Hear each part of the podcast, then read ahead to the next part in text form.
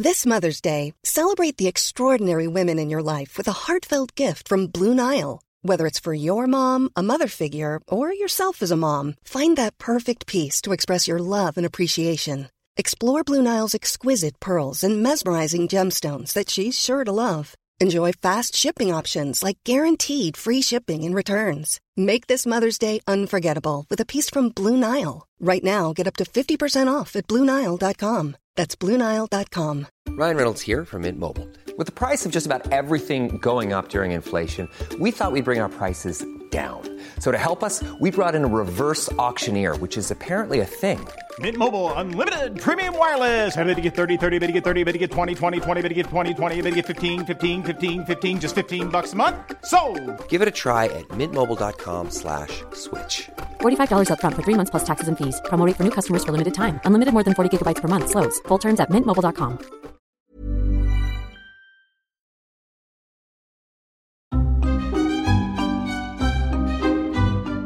You won't take part in choosing the next Prime Minister unless you're one of a relatively small group, a member of the Conservative Party.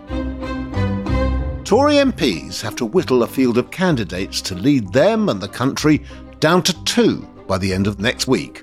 A number of your colleagues have actually said that they wondered whether you might think about standing. I'll be straight with you, Robert. Yes, I will. We need seriousness and integrity back in our government. It's time for a clean start. Right now, the hopefuls are duking it out for support. Penny Mordaunt has just launched her leadership campaign. Uh, she has tweeted to say our leadership has to change. It needs to become a little less about the leader and a lot more about the ship. I will have no part in a rewriting of history that seeks to demonise Boris. I've been very lucky. I've self made. I'm the beneficiary of the British dream. Um, but I am, I am wealthy, you're absolutely right. It's when the final pair emerge that Tory party members will pick the winner your Prime Minister. I actually came to a conclusion that another candidate had the right policies. Politics is brutal, though, isn't it? Isn't it? But who exactly are these members? What will sway their votes? And what will all this mean for you? We shouldn't just stop the corporation tax rises, I think we should cut them. Liz Truss has declared that she'll run, pledging to cut taxes from day one. I will not enter into a tax bidding war over my tax cuts are bigger than yours. It is not credible. I think Rishi Sunak was not a successful chancellor. Alligators slithering down committee corridors, puff adders behind the photocopiers. What a broiling, sticky day it's been in the primeval marshlands of Westminster. You're listening to Stories of Our Times from the Times and the Sunday Times. I'm David Aaronovitch. Today, after Boris Johnson, what next for the Tory party?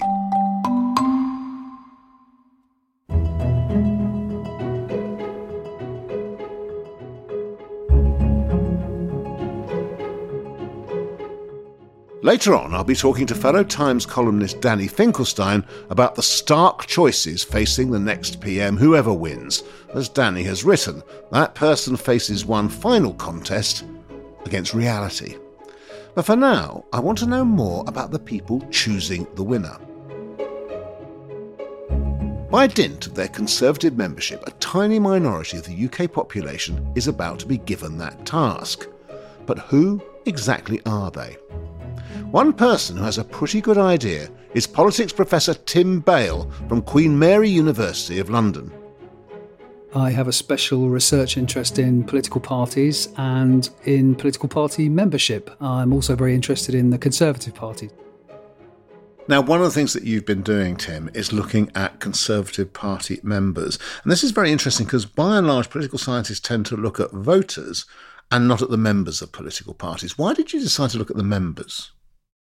Well, because they are absolutely crucial to British democracy. They are the foot soldiers, if you like, of political parties. Without them, political parties couldn't fight elections, they couldn't recruit pools of candidates, and some would argue they would have no ideological anchor. So, uh, in as much as anybody is important to democracy, these ordinary party members are actually quite crucial. They're also a very rare species. Only about 1% to 2% of people in this country are members of political parties. So there is a kind of rarity value in studying them. I mean, anyone can do voters, but party members, there's something a bit special about them. the other thing that interests me about party members is that back in the 50s, you measured party membership in the millions, and yet the party members didn't actually have much formal power. Now you measure them in much less, and we'll come on to exactly how much in a moment, but they seem to have more power. And that really is a general trend right across the democratic world. Intra party democracy, as political scientists call it, has been a trend really over the last few decades. I think as it's become more difficult to recruit members over the decades, they've had to be given more, if you like, for their money. Uh, and that more comes in the form of uh, an input into policy in some parties and in most parties an input into the selection of candidates and, in particular, leadership candidates. So it's a trade off, if you like, for political parties without giving, if you like, more consumerist 21st century citizens something. I think they'd be in real trouble in terms of actually getting party members to join at all. Conservative Party members were given a direct say in the election of their party leader in 2001 after the Tories lost that year's general election to Tony Blair's New Labour. William Hague made that change because so many Conservative Party members were upset about the situation the party had got itself into in the 1990s and were really baying for blood. And to some extent, William Hague giving them a vote on the party leadership was a kind of sop to party members who were incredibly upset by the John Major years. So now we have the system whereby the MPs essentially decide which two candidates are going to go to the party membership and those two candidates go forward. So now we better talk about who that party membership actually is. Can you talk me through what we know about the Tory party membership, how many of them there are, who they are, their demographics, where they live, and so on? Well, determining how many members the Conservative Party has is actually quite difficult because the Conservative Party, unlike almost every other party, doesn't report the figures in its return to the Electoral Commission every year. The advantage in some ways of leadership contests is that uh, they are forced to come up with a figure because they have to send out um, ballot slips to uh, their membership. And in 2019, we know that there were around 154,500 Conservative Party members eligible to vote in that election. Now, since then, Amanda Milling, who used to be co chairman of the Conservative Party a couple of years ago, said they had 200,000 members. I suspect that that probably has dropped off since then. So I would guess it's around 175,000 members, which is actually probably at least half of what Labour have got, although it is probably a good deal more than the Liberal Democrats have got. What proportion of them, whoever they are, would we expect to vote in the election? In 2019, turnout in that leadership election was 87%. So wow. most of them, I would have thought, will vote. Uh, and that is obviously a lot higher than is the case for general elections. So it really matters who these people are and where they are. So now let's go through things like the age profile and other aspects of demographic profile. You still hear some people, infuriatingly for me, say that the average age of a Conservative Party member is 72, I think. That comes from some surveys done back in the 1990s, but it is actually quite outdated. We've been running surveys of party members and the Conservative Party membership since 2013, and the average age is in their late 50s. So 57 would be about the average age. But having said that, that still means that four out of 10 of them are over 65. So they are, relatively speaking, older than the rest of the population, and they certainly don't have many young members. So if we look at members between the ages of 18 and 24, only 6% of Conservative members fall into that age bracket. Now, do we know where they are? We do, yes. Um, as you would expect, given the Conservative Party's traditional strengths, most of them live in the south of England. So outside of London and the rest of southern England, that's where around four in 10 Conservative Party members live. Now, that sounds quite skewed, but of course, you have to remember that the population of the UK in general is quite skewed towards southern England. But yes, this is very much a party of southern England, although they do have, obviously, people living in the, the north uh, and in other places. So around one in five live in the north of England, and around 10%, 15% live in London. And what do we know about ethnic demographics? Ethnic minority people in the UK don't join political parties as much as white British people, but it's particularly pronounced in the Conservative Party. So at least 95% of Conservative Party members, and probably higher actually, would classify themselves as white British. So they're certainly not representative of the UK population as a whole. But that's in some ways quite interesting because, of course, if you look at the lineup of candidates, which is, of course, a movable feast at the moment, a lot of them are themselves from ethnic minorities. So, in some ways, the candidates on offer don't look very much like the people who are going to be voting for them. Now, this is a tricky question to answer, but it strikes me as being really quite important. When it comes to something like mass house building, which is in the interest or seen to be in the interest of a lot of voters, would we expect from the position that these people have, who they are, what they have, where they live, them to be the kind of people who resist such moves? I think that's probably right with one caveat. And this is a caveat that also perhaps applies to their attitudes to the NHS. On the one hand, these are people who probably own their own homes and are concerned about protecting the value of their own homes. But on the other hand, of course, they will have children, and in many cases, grandchildren, who are hoping to get on the housing ladder and will be finding it difficult. And presumably, that message will be getting through to them. And as I say, it's easy to caricature Conservatives as wanting a very small state, very low tax, very low spending. But of course, especially as they get older, they do rely on the health service. So they're not going to want to see that cut to the bone in, in the way that perhaps some of the more ambitious leadership candidates' tax proposals would seem to imply. Now, just before we move on to the next series of questions I want to ask you, I'd like to know how much things have changed since you started studying the Conservative Party. When I was younger, the stereotype of a Conservative Party member was a woman with blue rinse, and you've already exploded that idea, who supported capital punishment, corporal punishment, and often got the two confused. I mean, certainly it is the case that Conservative Party members are socially pretty conservative. And certainly compared to uh, Conservative MPs, they will have what some people would consider less progressive attitudes on things like capital punishment.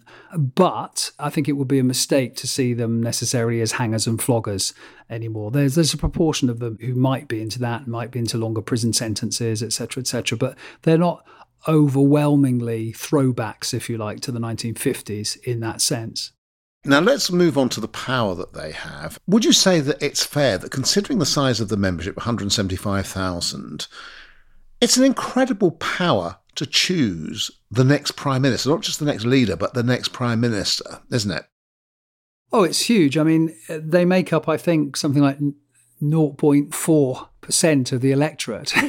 the chance to actually choose the next prime minister is an incredible privilege. And in some ways, it's the only privilege apart from selecting parliamentary candidates, that Conservative Party members have, because they have absolutely no input into policy whatsoever. So the only way that they can determine the direction of the party and indeed the country is by choosing the leader. That's why many of them join, and that's why many of them participate, I think, in such big numbers when it comes to these elections.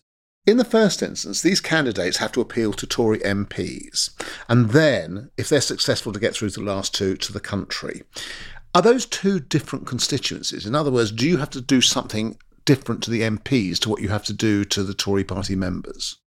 When it comes to social values, Conservative MPs are actually much more liberal uh, than the members. So I'm not so sure that in the first stage of the contest, it does make as much sense as some people think to talk about the war on woke because uh, although some Conservative MPs are into that, the majority of them probably aren't.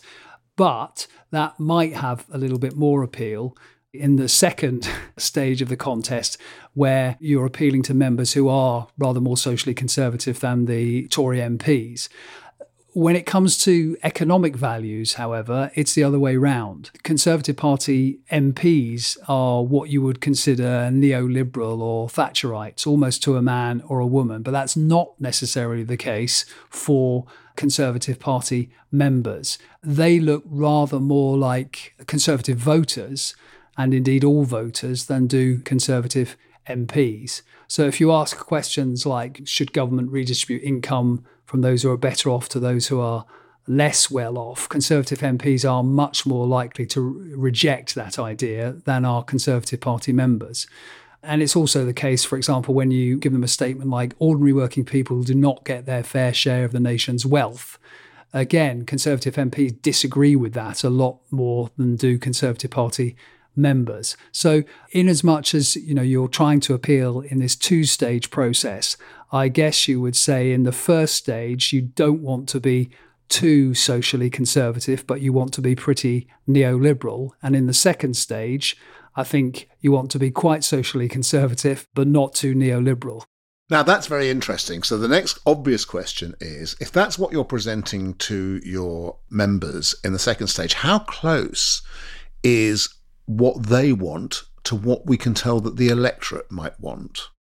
It's still quite a long way, actually. It's still very much the case that Conservative Party members are much more inclined to a smaller state, uh, to limited spending, uh, and certainly to limited redistribution uh, than are ordinary voters. And in particular, actually, in comparison to those voters who switched to the Conservatives in 2019. So, if you were trying to fashion a brief to put before the membership, you're one of the last two, what would you stick in it?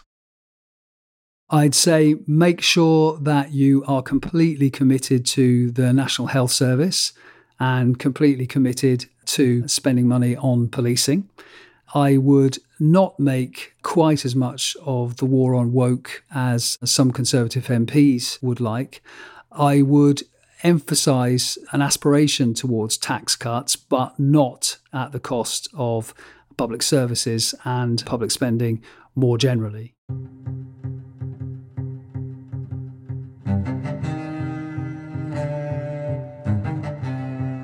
Coming up, Danny Finkelstein on the tough choices facing the victor, whoever that might be. Any new leader will have to cope with the same reality, and the reality will kick back when they try and kick reality. That's in just a moment. I'm Charlotte Ivers, political correspondent for Times Radio and columnist for the Sunday Times. Every day I'm in Westminster, working out what our politicians are doing, why they're doing it, and what that means for you and me. I can only do this thanks to the subscribers of The Times and The Sunday Times. Subscribe today by visiting thetimes.co.uk forward slash stories of our times.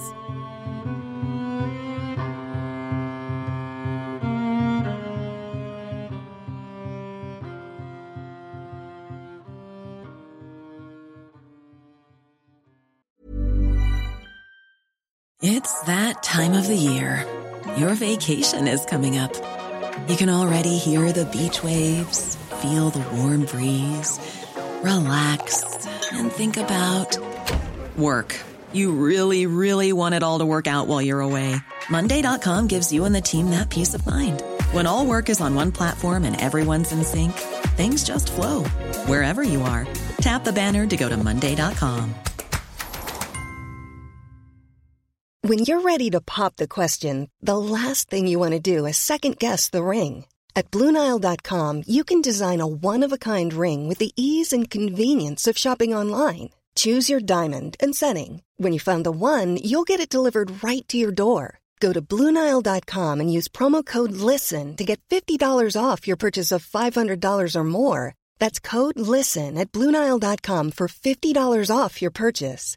Bluenile.com code LISTEN. Hey, I'm Ryan Reynolds. Recently, I asked Mint Mobile's legal team if big wireless companies are allowed to raise prices due to inflation. They said yes. And then when I asked if raising prices technically violates those onerous two year contracts, they said, What the f are you talking about, you insane Hollywood ass? So to recap, we're cutting the price of Mint Unlimited from $30 a month to just $15 a month. Give it a try at mintmobile.com slash switch. $45 up front for three months plus taxes and fees. Promo rate for new customers for limited time. Unlimited more than 40 gigabytes per month. Slows. Full terms at mintmobile.com.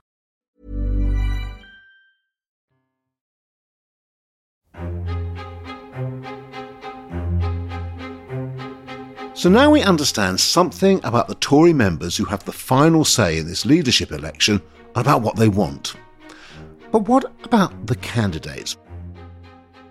We're not going to get into all the latest details of who said what in the campaign. Instead, we're looking at the big picture with someone who understands the party better than most. I'm Daniel Finkelstein. I'm a columnist on the Times newspaper.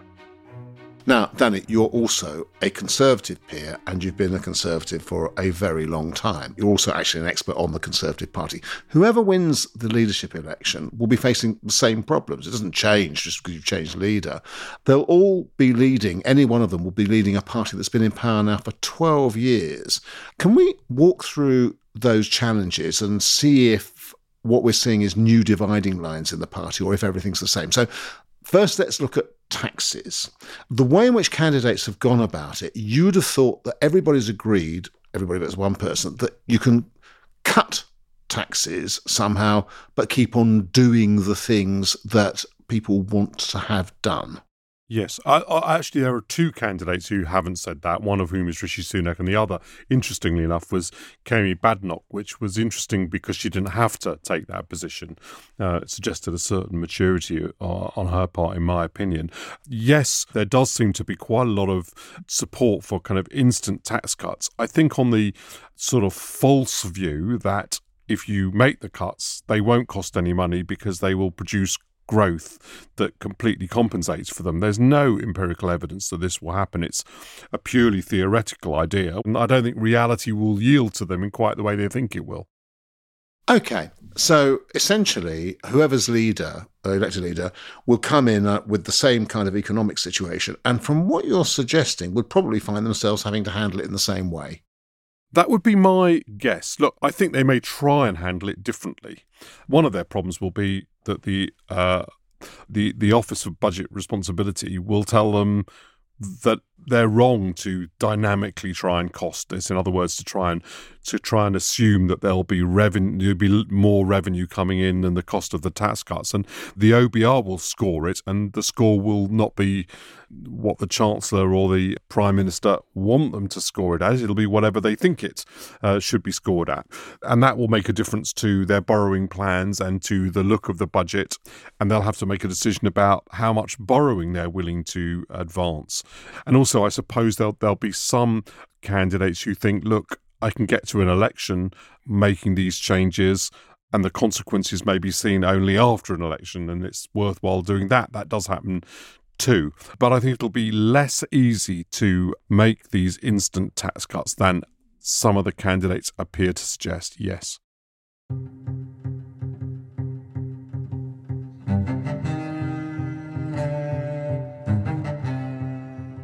Now, Another reality which they'll have to face is that Brexit, parts of Brexit, are simply not resolved. After Brexit, a protocol enforced new checks on goods going from England, Scotland, and Wales into Northern Ireland. The EU said it was necessary to protect its single market. The UK now says it's putting peace at risk. The government's bill will contain provisions to effectively abolish the controversial Irish Sea customs checks we have the Northern Ireland Protocol, where the legislation has just been passed. The EU will see that as a breach of law. Our preference remains a negotiated solution with the EU. However, to respond to the very grave and serious situation in Northern Ireland, we are clear there is a necessity to act. Whoever's leader will have to face that. Will it make any difference which of them is elected to how they deal with it? Yeah, I suspect so. I, th- I, I, would have. I mean, first of all, we also know that if Liz Truss were to win the leadership, she would persist with her bill, which she mainly sees. I've spoken to her about it as a negotiating position. She hopes that she can move the European Union, but it can only be a successful negotiating position if you persist with it. So I think that there would be a difference between her dealing with it and Rishi Sunak's position, which he also articulated in cabinet, which is that he doesn't want a trade war with Europe. He figures that the economic impact will be greater than any gain that we can get. So I'm sure that he will seek an agreement. And there may be a difference in Europe's position if they can see that the government's chosen somebody who's willing to negotiate with them, although there may not be. Very interesting. What about net zero? We've heard an awful lot from a certain section of the Tory party and some for some of the candidates. Essentially, we should ditch commitments to net zero because they're too difficult and they're too expensive, especially at a time like this. Again, does who's elected leader make a difference to what, whether those pledges are kept? It might do a bit. I think on the whole, almost everybody will do the same thing in the end, which is they'll adjust the policies on net zero to give themselves a little bit more economic wiggle room without abandoning them, and they'll maintain the rhetoric on it. And ultimately, lots of the questions that you're asking add up to the same thing, which is any new leader will have to cope with the same reality, and the reality will kick back when they try and kick reality. And reality in those circumstances will win. It's a bit like when people used to say that Boris Johnson was above the rules, and I always used to reply, nobody ultimately can evade the rules. That's why they're rules. And it turns out the rules of politics were not altered by his existence. So you're quite right in this thrust of questioning. All of them will face the same reality. They'll, they'll, they'll adjust to it in slightly different ways. It's, in, it's impossible to be sure exactly how, but I doubt whether any of them will involve abandoning the overall commitment to net zero. Now, there are some things which don't quite fit into the pattern of you have to deal with a, a, reality. In other words, they're where somebody can try and create some reality of their own. I'm thinking about two in particular, which you might call fringe culture war issues, whether or not we depart from the European Court of Human Rights and whether we persist with the Rwandan refugee policy. Now, what would you expect to be the difference there depending upon who was elected? Okay, well, actually, I don't quite agree that it doesn't engage reality. Let's take the European Convention of Human Rights. The government assumes at the moment that it'll introduce its bill, it'll make a big difference uh, abolishing the Human Rights Act and replacing it with uh, a British Bill of Rights, even though we're still in the ECHR. And it'll quickly find out that's not the case, and then there'll be a debate about whether we should leave the ECHR. That does engage reality because it engages the question of our diplomatic position in the world, which any Prime Minister will take two looks at and realise they don't want to leave the ECHR. The Rwandan thing is slightly different. I strongly suspect that Rishi Sunak would be tempted not to implement that, whereas Liz Truss would be, and Penny Mordaunt, I think, would sort of not be sure. That I think is slightly different. That isn't an issue of reality. That, but Rishi Sunak may conclude that it doesn't work, and therefore it's not a battle worth having. I'm not sure what he thinks about that actually. Let's talk a bit, a little bit about how people will play this campaign. Will it be kind of war as it is in the states, or comradeship with minor differences? Probably more the latter. If you are a candidate, let's take, for example, Kemi Badenoch, right? The purpose of running in this leadership election is for Kemi Badenoch to make an impression and to be in a serious position in someone else's government. She can, of course, decide to attack Liz Truss for being a appeaser or something, or as James Cleverly has done, accuse Rishi of being a Labour Chancellor. But you're not enhancing your chances of senior ministerial office should that person win. Hmm. Um, so, and you've got to work that out. You know, you've got to think to yourself, well, how likely am I to win? How likely are they to win? Is this a good idea? Uh, so my view is it will at least it'll end up being because everyone's dependent on the winner to put them in office, it'll probably be more collegiate. So, kind of, I think I should be the leader, not you. But if you are the leader, I'd make a wonderful chancellor. Yeah, but that is the reason why it was the document that was distributed around Conservative MPs, which consisted of a sort of list of reasons not to vote for Rishi Sunak. It was quite unusual in a in a leadership election. Yeah, because he presumably, if he becomes the leader and knowing whose campaign might have done it, he's not going to touch them with a barge pole. Well, I think that's probably stretching it a bit, but he certainly would. It's not an. Uh, it's not an advert.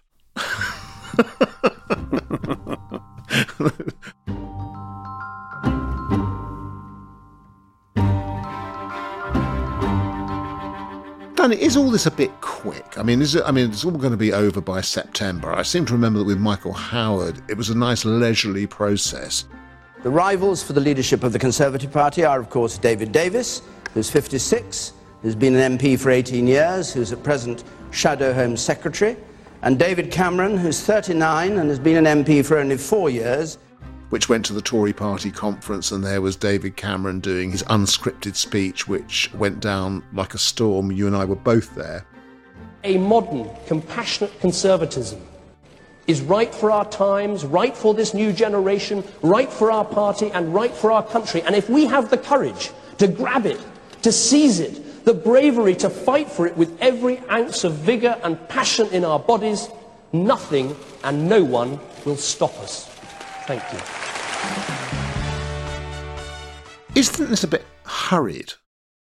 Well, that's an interesting question because it's the opposite. Everyone else has been going on about, you know, are we doing this fast enough because we've got a prime minister in power that people feel ought to be replaced relatively swiftly. Certainly, we have to have long enough to be able to make a judgment about some of the candidates who've got less public profile. I thought this was true of Ben Wallace, but it's certainly also true of Penny Mordaunt, that one of the reasons people are attracted to them is a little bit because they don't know very much about them and they're all promise. I've seen her do a number of softball interviews. She did pretty well on those. What I'd like to know is how good is she under fire? And actually, that's also true to some extent of Rishi Sunak. We've seen more of him. So I, I do think you'd have to have long enough to do that. But I, I should think a month probably is long enough to do that in the membership stage. And at the parliamentary stage, it's quite swift, but probably they don't need as long because they've seen these people close up for quite a long time. Okay, Danny, by 2024, the Conservative Party will have been in power for 14 years and for nine of them on its own. How far do you think the leader will face the time for a change mood in the electorate? In other words, aren't they facing an uphill struggle to get a Tory majority again in 2024, whoever they are? Right. So the pendulum effect by itself, you can calculate. In other words, if you look at the effect in previous elections, would take the Labour Party basically to the border of depriving the Conservative Party of its majority, but not over it. So by itself, I don't think that the time for a change works to, to live a Labour majority, but it has there are two other features that can push the pendulum further. One of which is leadership approval, and the other of which is the economy. It does look to me as though they're going to be fighting against the backdrop of quite a difficult economy, but it's possible that in 2024 the economy doesn't look as bad as it does in 2023. That's possible. Then leadership approval. Should they make a mistake and choose somebody whom the public doesn't like? When pendulum effect is married to low leadership approval, then it's very powerful and then it will produce enough to remove the Conservative Party from office. So when you're facing a pendulum effect, removing the leader and trying to replace him with someone else is an obvious move when the leader has low approval ratings. But we don't just have a pendulum effect because we actually have two other opposition parties in slightly different places for the Conservative Party. Yes. Uh, don't you think that makes it more likely that they will lose their majority? Yes, it does. But that assumes the creation of a tactical effect, even if it is not actual tactical voting. What I have described as a sort of negative partisanship, where the thing that drives everybody everywhere is wanting to get rid of the Conservative Party. A lot depends on the view of the neutral and the centre to the choice of leaders. But I think you can tell that the Conservative Party faces a very difficult election environment, and only in the circumstances where it picks a leader who has pretty good approval ratings and the economy goes for it reasonably well, will it retain its majority? And those are pretty big ifs.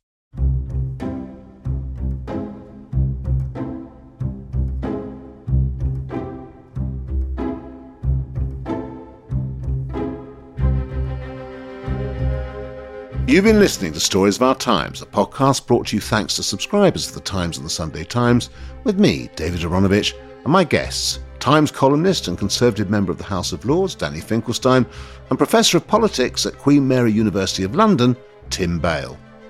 You can find all the latest about the leadership race at thetimes.co.uk or in print, and you can tune in to Times Radio every Tuesday morning from 10.30 for Finkelvich, where Danny and I debate the issues of the day with Matt Chorley. The producers were Edward Drummond and James Shield, the executive producer is Kate Ford, and sound design was by David Crackles. Manveen will be back tomorrow with part four of Last Man Standing with war correspondent Anthony Lloyd. And you can catch up on the previous episodes by searching for Last Man Standing in your podcast app. See you again soon.